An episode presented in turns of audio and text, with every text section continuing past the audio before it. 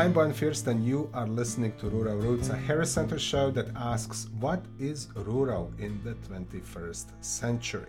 For this episode, I'm in the studio here at the Signal Hill campus of Memorial University with John Scoulton, Canada Research Chair in Social Enterprise at the Faculty of Business, and Kimberly Oren, Director of Fishing for Success, a social enterprise based in Petty Harbour, about half an hour south of St. John's.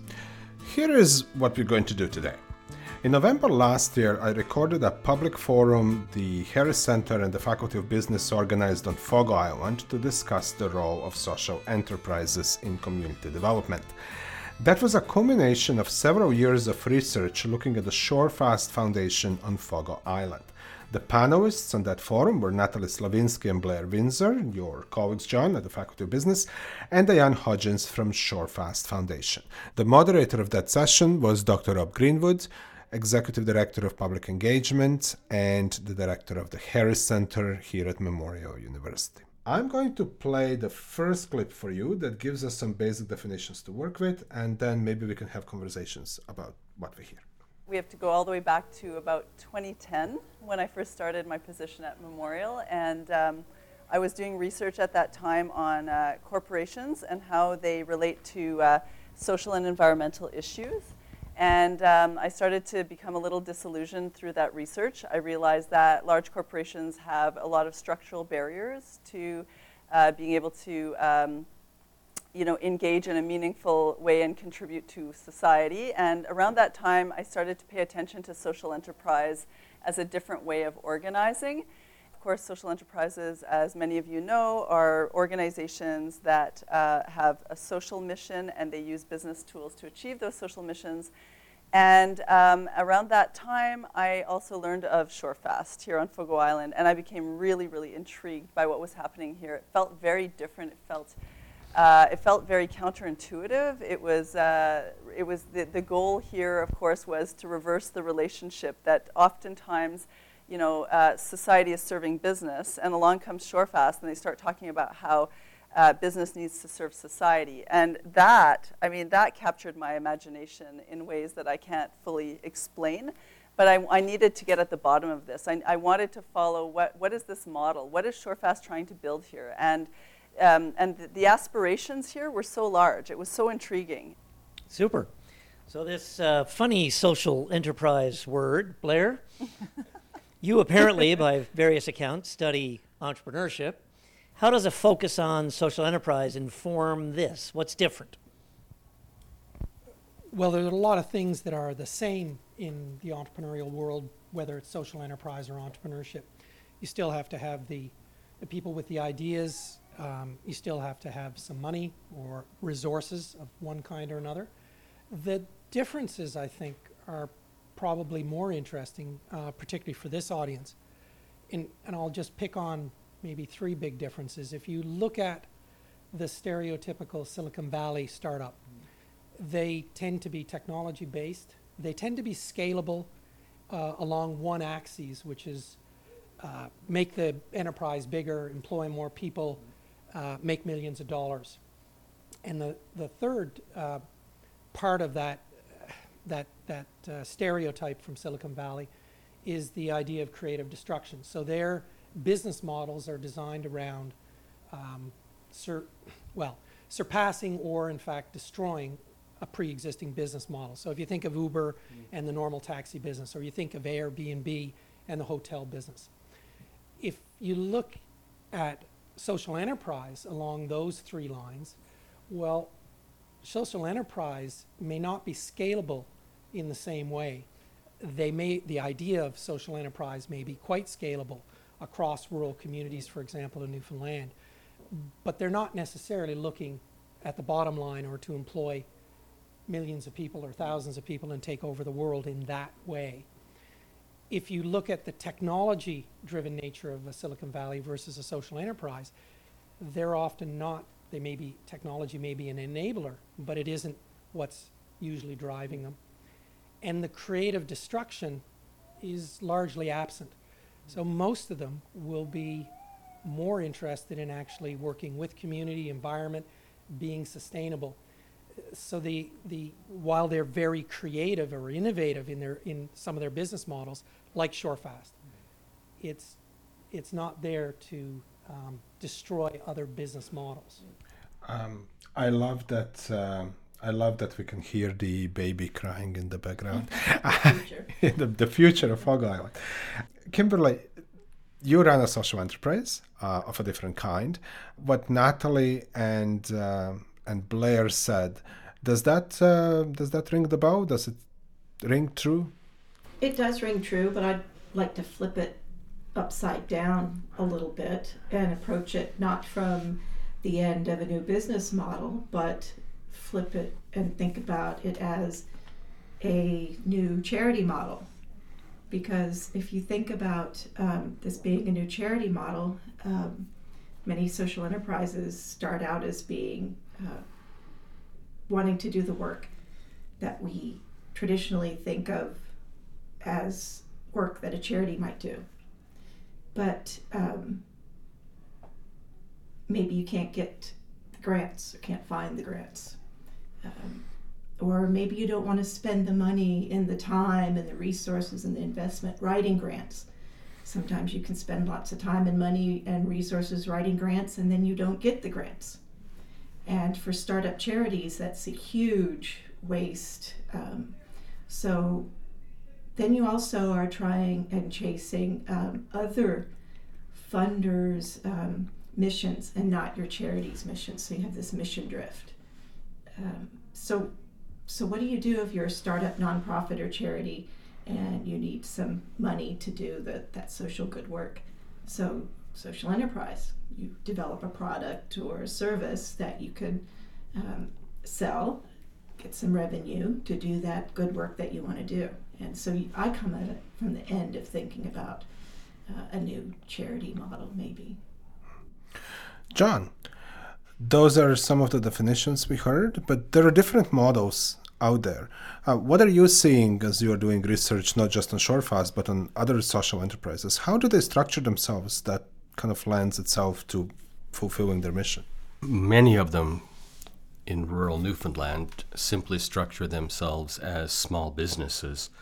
It may be one person or a mom and pop kind of an operation that is running an inn or doing something like that, and they're not looking to get rich from it. They're looking to have a decent living, to contribute to their communities, to reinvest in the communities, to buy locally, to hire locally, and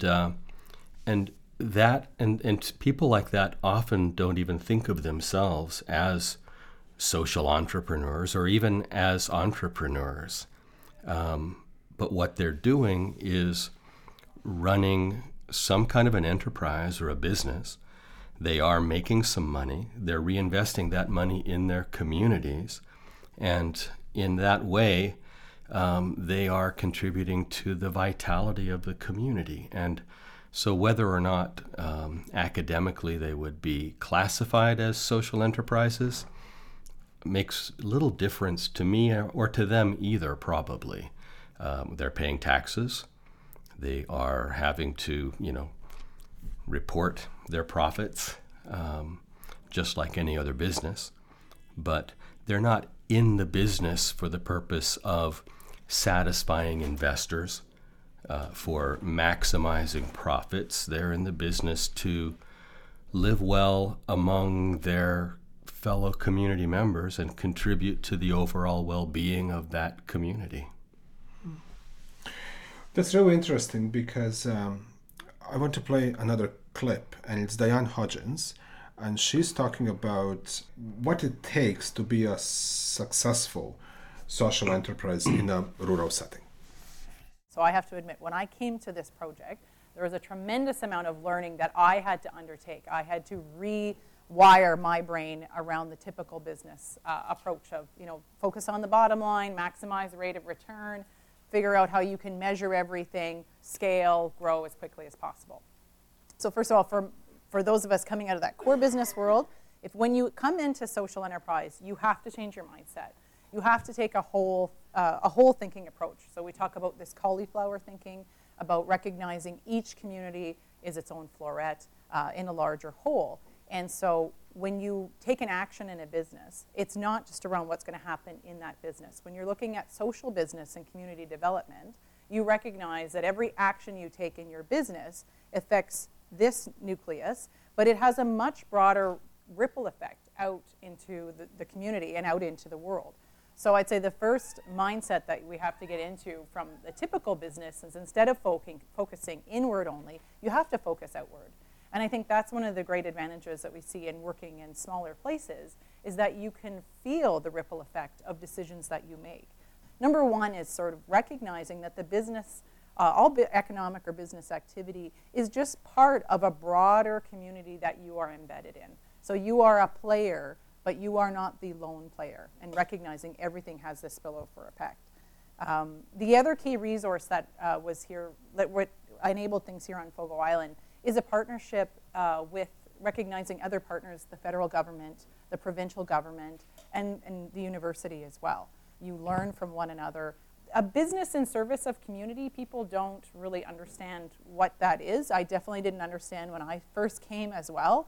So one of the things that we've done very differently here is really a local focus. So whenever we're looking to purchase something, our buying pattern is, if we can buy it on Fogo Island, we buy it on Fogo Island. If we can't buy it here, then we go to Gander. If we can't get it in Gander, we go to other parts of the province, then we move our way across the country, North America, and around the world. And in no case do we buy anything from places that don't abide by basic environmental and labor standards. And we think that's just part of the practice of recognizing everything that we buy comes from a place that has purpose in what we are buying. And we're buying with intent. And we've seen a great spillover effect for that. The other thing that's really critical is you have to have a mass of people that really are interested in making sure that this, whatever you're here to preserve, that you're willing to fight for it. And you have to have people that are interested in telling the story. If you want to engage with others, you want to get people excited about what you're doing, you have to be able to transfer some of that energy. And I think that's also what's really unique about Newfoundlanders, is there's such a warm hospitality just here. And people have this way of sharing a story, sharing an idea, and that transferring of energy to get people excited about something. That's something that's needed. So you need a group of people that are willing to be part of that energy and be part of engaging others to see what you see in your community and be willing to be part of that group that's going to fight for that. So, Kimberly, your social enterprise is very different than what Shorefast is doing on Fogo Island. Mm-hmm. Can you tell me a little bit about Fishing for Success? Well, it's about fishing. And of course, we believe that fishing's connected to everything. And just as Diane was speaking there, the first word in social enterprise is social. And so that's talking all about connecting people, and not just within a community, but across communities. And, she talks about storytelling and engaging people in the story of the social enterprise. And so those are very different ideas, I think, from what traditional for-profits have done. And so it's that social component. It's collaborating to compete. It's not competing. It's building those links to everyone within the community, whether it's from just the nan and pop across the street to even the other businesses in the community, whether they're for-profit or non-profits, or reaching out of your community and building links that way.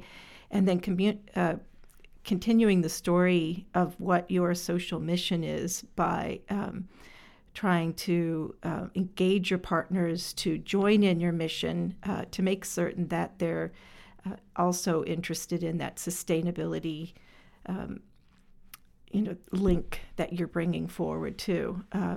Fishing for Success is concerned about sustainability of the community, but also about sustainability of our planet and our place in the planet, and how our young people fit here and stay here. And so what does that look like? It's a big question. And we see the ocean as being central to that. And so being in Newfoundland and Labrador, that's a primary question. Did you find the community of Petty Harbour receptive to what you're doing? Yes, absolutely. We have a lot of support from individuals, from businesses, from the town. We're actually written in the town plan.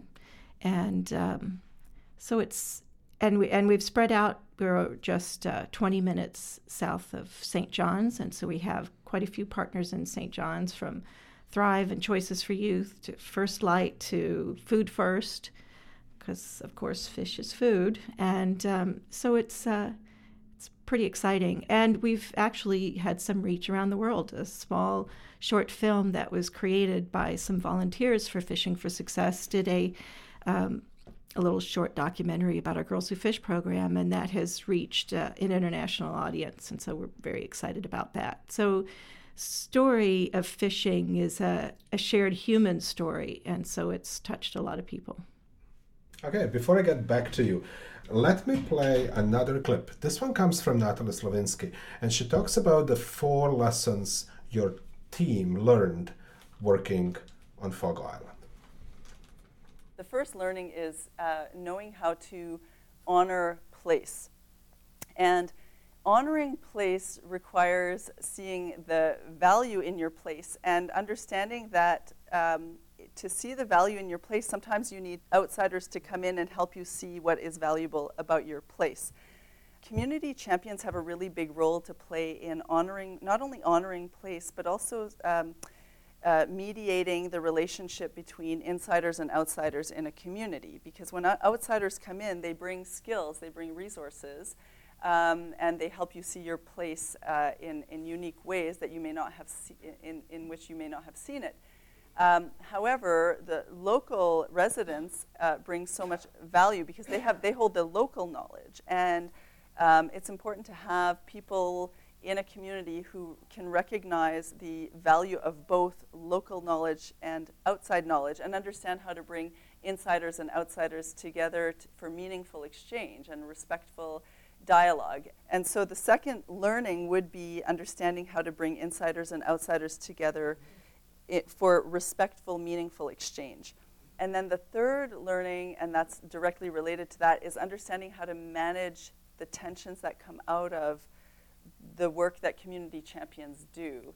Community development, as you all know, is rife with tensions, and so understanding how to manage those tensions is critical. And so one of the learnings from our research here on Fogo Island and watching the Shorefast Foundation, or Shorefast, over the past number of years has been how they take a both-and approach, what we would call in academia, a paradoxical approach, understanding that things can be contradictory, but if you can also see the interrelatedness of these contradictory elements, then you can really harness the energy from that and the possibilities from that. And so understanding the both and knowing how to harness that is sort of a third learning that comes out of that. And then the last one is the power of language and narratives for making change. There's a story on Fogo Island about resilience in the face of adversity, and that story comes out of a history here with the Fogo process, where this community survived in the face of a lot of adversity, and we saw Shorefast sort of pick up on that narrative and introduce it back in. So the narrative already existed, but it's which narratives do you give prominence to? And which ones do you kind of challenge? Because if you think about rural Newfoundland as a depleted place, then you'll start to believe that, and you'll act on it, and you'll lose hope, and you'll leave rural Newfoundland if you really believe that it offers no future. If, however, you have a different sort of story about rural Newfoundland, that's what's going to shape. If you can shape attitudes and mindsets to be more hopeful and provide a story that's more compelling and positive, this is what people are going to gather around those stories, and they will enact them. They will make them happen. They become, in other words, stories become self-fulfilling prophecies. And so we have to think carefully about which stories we want to tell. John, you were part of that research team. As a researcher, your team went a step further from the time we recorded this in Fogo Island, and you developed a model that other communities can kind of look at as a framework of how they could introduce social enterprise as part of the mix of a well-developed community. Can you tell me a little bit about that framework? I can. What we're calling a model is basically an acronym that forms the word place, and the word itself is important because we give place primacy in Newfoundland. You have to love the place you are in order to find the energy to improve it. The people that initially summon that energy, they give us the P from place, and that stands for promote community champions. Diane Hodgins talks about people who drive social enterprise because they have an unwavering belief in a way forward. They don't let obstacles stop them. They find a way over or around those obstacles. And community champions are people that have that belief in a way forward. But it's not just that you have to have community champions. You need to recruit new ones.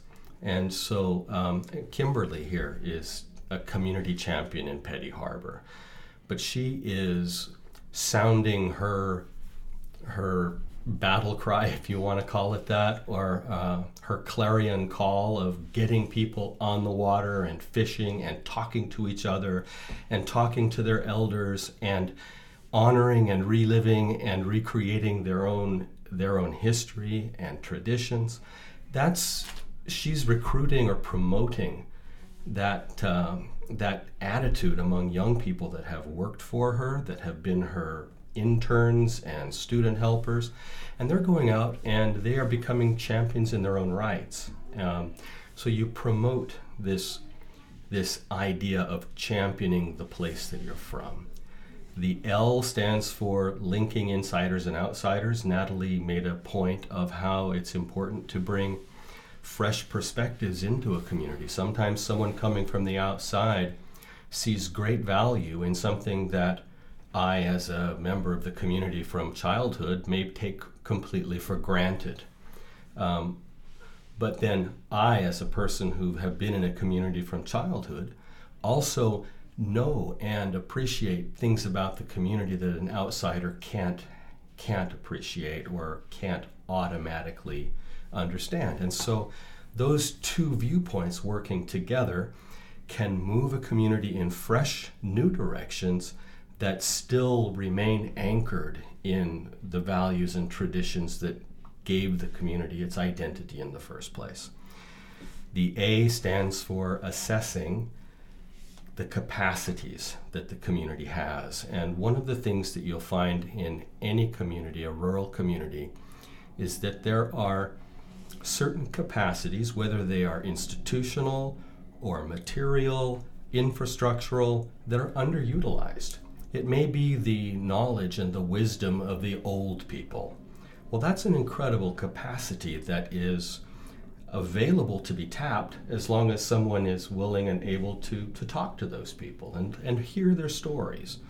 It may be a snowplow that's sitting idle because the local streets have been plowed, but maybe the streets in the next town over or some long driveways or something else also need to be plowed, and maybe that snowplow can be used more fully. Maybe it's an empty building, a church or a school that's been decommissioned but has a kitchen that can be made commercially, a commercial kitchen. What can you do with a commercial kitchen? What can you do with all those extra rooms and bathrooms and everything else that a school has? So identifying where there are underutilized capacities in a community is an important part of finding new ways to use those things to serve new purposes. I talked about one of the capacities being the knowledge of elders. The C in place stands for convey compelling narratives, and that just means basically telling better stories. telling positive stories that can counteract the negative stories that tend to get rooted over time. And where do those stories come from? They come from understanding our history. They come from seeing the potential in a place that may have been ignored for years and years. And then the final letter of the acronym, the E, stands for engage both and thinking. And that's just a way of saying that we don't want to settle for one thing or another at the expense of the other. We don't want to drive profitability at the expense of the environment, or we don't want to maximize our profits at the expense of paying, sub-living wages to people who work for us. We want to be able to pay a living wage. We want to help the people in our community have good products, good services, good jobs, and still have enough profitability that we can live well and reinvest in what we're doing. And so that's an example of both and thinking. Let's not go all one direction or another when in fact we can do all of it if we just look for a third way forward. Kimberly, I wanted to ask you about that concept of telling a better story, because your social enterprise, Fishing for Success, is all about telling that story and passing it on. Mm-hmm. Did you do that consciously? Did I do that consciously? Well, I think that comes from my background as a teacher. You've got to engage young people in stories. And so even if I was teaching chemistry or teaching physics, I had to come to the classroom with stories. Sometimes it's a little difficult to come up with stories about physics or chemistry, but you've got to do it because you've got to grab someone's attention. And it's the same thing with fishing. And, that story might have been about how I was grabbed by fishing. And, I remember my first fish. And I was 8 years old, and I was on a pond outside of Grand Falls, and there was some guy, I don't even know him, wasn't related to him. And I just said, "Hey, what are you doing?" He says, "Fishing." And I could just tell he was really annoyed, some kid up there bugging him. And I just said, "Well, can you teach me?" And he's like, "Kid." And I just kept up, "What are you doing? Can you teach me how to fish?" And so anyway, he said, "Go over there and get a branch off that tree." And he told me to pull the side branches off the bigger branch, and I did that. Then he tied a little string to it and put a hook on it, and I caught a mud trout. And then that was it. Nobody was safe from me then. Anybody who knew how to ice fish, they had to take me ice fishing. So my neighbor had to take me ice fishing. And then we had...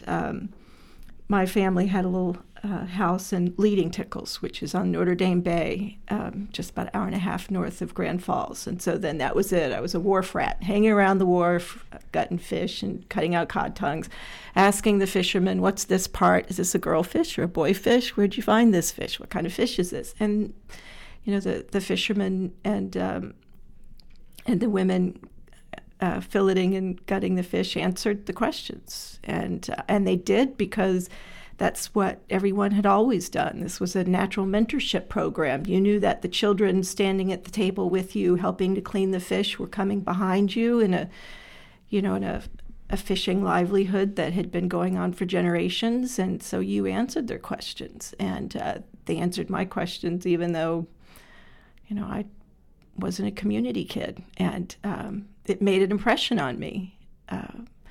And I learned a lot. I became really interested in science. But the biggest thing it did was it glued me to Newfoundland. And I've always thought about that, and how can we provide those same experiences for children here now, who their glue is a smartphone, when they spend 2 to 8 hours a day on a smartphone. So that's what I'm trying to do with that little place out in Petty Harbour, is to try to provide some glue. That's a great story. That's a really awesome story. Thank you. Yeah, and actually, it's a nice segue into the next clip I want to play for you. And it's the last one. The moderator, Dr. Rob Greenwood, the director of the Harris Centre, asked Diane what are some of the lessons that she learned as a community partner on that research project. And this is what she said.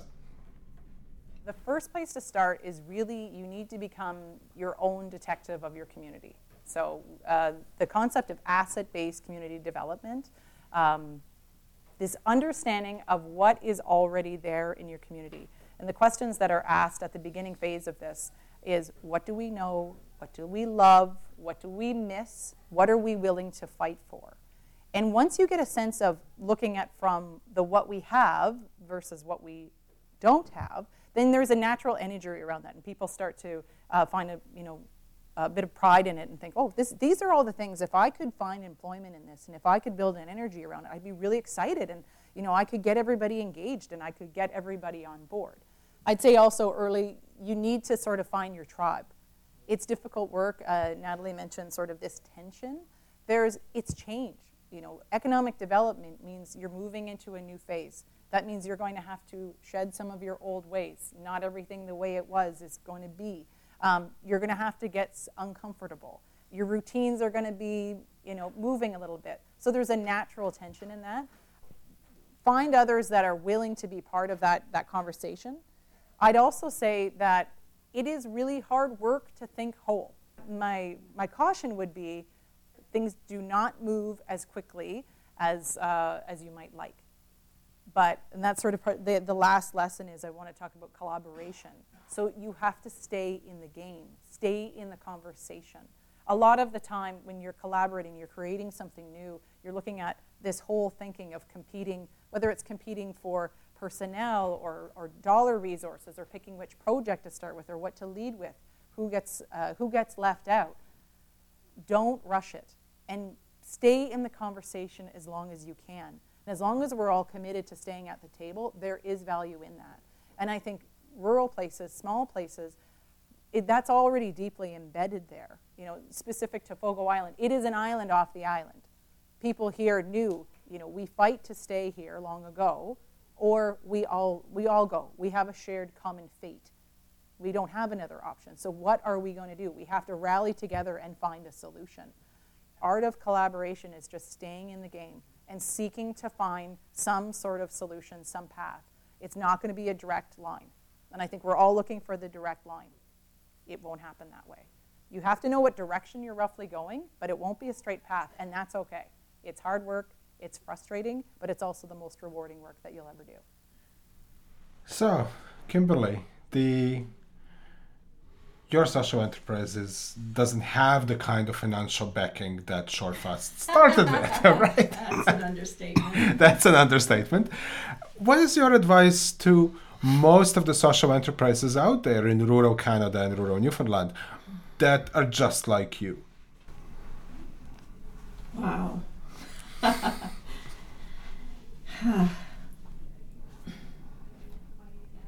Oh. Well, I say that this is a labor of love, a labor of passion. One of the co-founders of the project is Leo Hearn, and he comes from a long line of fishermen. And so in fishing, the knowledge of on the water was handed down from father to son to father to son. And Leo does not have a son who's fishing. And so he wonders, where is the knowledge that has been handed down for generations going to go? He has no one to hand it down to, because his son, when the moratorium was called, his son left for Alberta and is still there and will not be coming home. So Leo feels that he has this wonderful gift, this gem of family knowledge that has been handed down through the line of Ben. And he literally feels like he's holding it in his hands, and he has no one to give it to. So that is a weight that... So he wants to pass it on to anyone who will hear him. For me, it was I'm getting emotional telling the story. You know, I am not from a fishing family. My father was the U.S. Navy guy stationed in Argentia who fell in love with a Newfoundland girl, and as I mentioned, I found my glue at the wharf, following fishermen around, amazed at the fish, and that glued me to this place. And just that childhood of roaming Newfoundland and discovering this beautiful place and all of that. Just, you know, how do we recreate that now? As a high school science teacher, I would bring my kids outside, even if I was teaching chemistry or physics, and I'd bring them outside. And year after year, I began to see that the kids knew less and less about the plants and animals outside, and that worried me. You know, just the time that they're spending on their smartphones and this disconnect from nature and this disconnect from where they live, and it's not healthy. We're seeing that our kids are experiencing more depression and more mental and physical illness, and it's all connected to that. And I just felt a calling to teach those things that drew me to science to start with, and that was turning over rocks and gutting fish. John, if the advice that Kimberly has is pour your passion and what drives you into the business, from your research, if you are a small social enterprise in a small rural community, what are some of the pitfalls you should be watching for?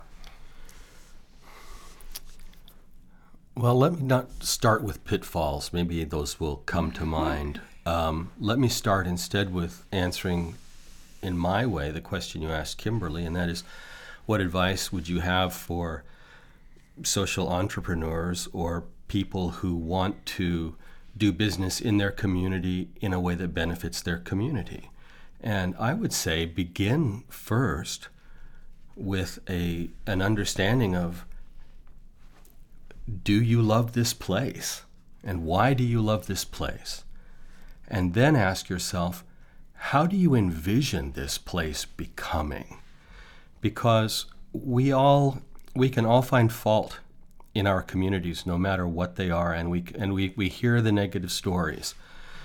But if we think about it, what we're really wanting out of life and out of a community is we want to live among people who are prosperous, who are happy in their lives, who are doing things that they find meaningful, who wave to each other on the street and help each other out when they have a problem. We want to live in the kinds of communities where people value their lives and each other's lives. And then you ask, okay, so how do I get there? And what kinds of enterprises, what kinds of activities can help build prosperity within our community, keep the profits within the community, circulating within the community, enriching the lives of the people in the community. And what that comes down to in many cases is doing your own thing, whatever it is, the thing you love, finding a way to do it better and to share it with people. If it's fishing, share the fishing. Teach people how to fish, teach people what it means to catch a cod sustainably and what it means to use the whole fish, you know. But if it's woodworking or punt building, like on Fogo Island, there may not be a big market for punts, but there is a market for craftsmanship. And those old guys that build punts on Fogo Island, they have a level of craftsmanship that they've developed over generations that's extraordinary. Well, they've managed to convert some of that craftsmanship to building very high-end, beautiful furniture. But the point I guess I'm making is, start with, do you love the place?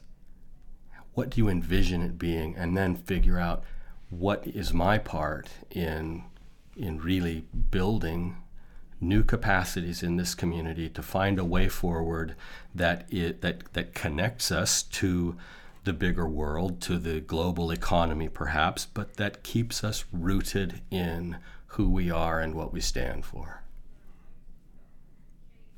That's perfect.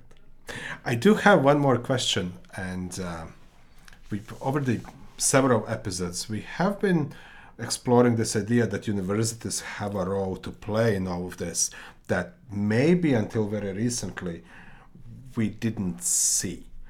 So you're at the university, you're very connected to the university in many ways.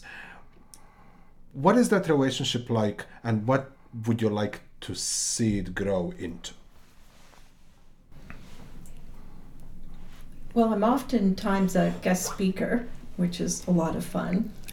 And so I've spoken at the folklore department, the geography department, and fisheries. And so that's, as I said, that's great because I love to spread what we're doing around. I'd like to get a better handle on some measurement on our impact and talk, see more about that, because that's important, and tweak that a little bit. And so I think that's where that help can come from. I'd also like to build what we're doing into more of a model so that we could literally just write it down and hand it along to other communities who are trying to save a fishing stage and would like to do something like this during the summer with their own children, because what we're doing right now is literally, on our feet. And when we see that something's not working, we change it. And so once we've got the kinks worked out, we would literally like to share it. And what does that look like from the other side? Well, I've been a college professor for probably 35 years, and. In to some extent, I'm paid to teach, and teaching, to some extent, is, engaging students on a term by term basis and filling their heads with ideas and getting them to ask interesting questions and find ways to answer them.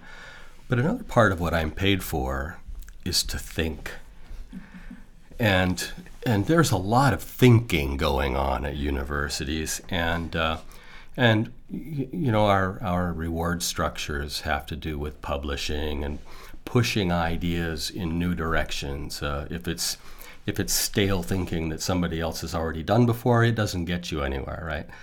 And so there's a lot of pretty intense mental activity going on at the university, and most of us within our spheres or our disciplines, we love to solve problems.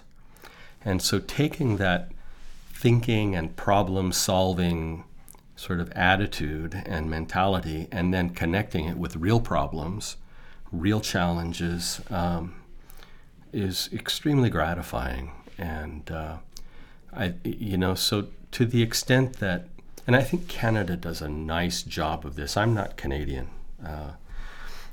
You can probably tell from my accent that I come from a much less enlightened place. But Canada supports research and supports engagement with communities. And I just deeply appreciate that. And here in Newfoundland, there are a lot of opportunities for us to hang out with people like Kimberly and learn what they're doing. I learn as much from the people that I engage with as a researcher. I think I learn more from them than they learn from me. But sometimes I get a chance to give back a little bit of that learning, and that's what we're trying to do with this place model, for example. We want to develop tools that are accessible and usable, that people can adapt to their own situations. And so if we can do that, we'll be earning our keep over there on the hill. I'm afraid we're out of time, so thank you both for your time. You just listened to another episode of Rural Roots. To help me understand the role of social enterprises in rural development, I had with me in the studio John Scoulton, Canada Research Chair in Social Enterprise at Memorial University's Faculty of Business, and Kimberly Oren, Director of Fishing for Success, a social enterprise based in Petty Harbour, Newfoundland. We also heard the voices of Natalie Slavinsky and Blair Windsor from Memorial's Faculty of Business and Diane Hodgins from Shorefast Foundation on Fogo Island. Rob Greenwood, Director of the Harris Centre, moderated that public forum in November last year, and I recorded it live. If you'd like to see the entire forum, you can find it on the Harris Centre website. The links to a variety of resources are available in the episode notes. I'm Boyan Fierst, and you just listened to another episode of Rural Roots. This show is a partnership between Rural Policy Learning Commons, Canadian Rural Revitalization Foundation, and the Harris Centre. We record the show at the Harris Centre at the Signal Hill campus of Memorial University of Newfoundland. You can find all the previous episodes of the show on your favorite podcasting app or at our website, www.ruralrootspodcasts.com. That's rural, R-O-U-T-E-S, podcasts.com. You can also find us on National Campus and Community Radio Program Exchange and hear us on community and campus radio stations across the country. If you'd like your station to carry Rural Roots, just let them know or contact us directly. Until next time.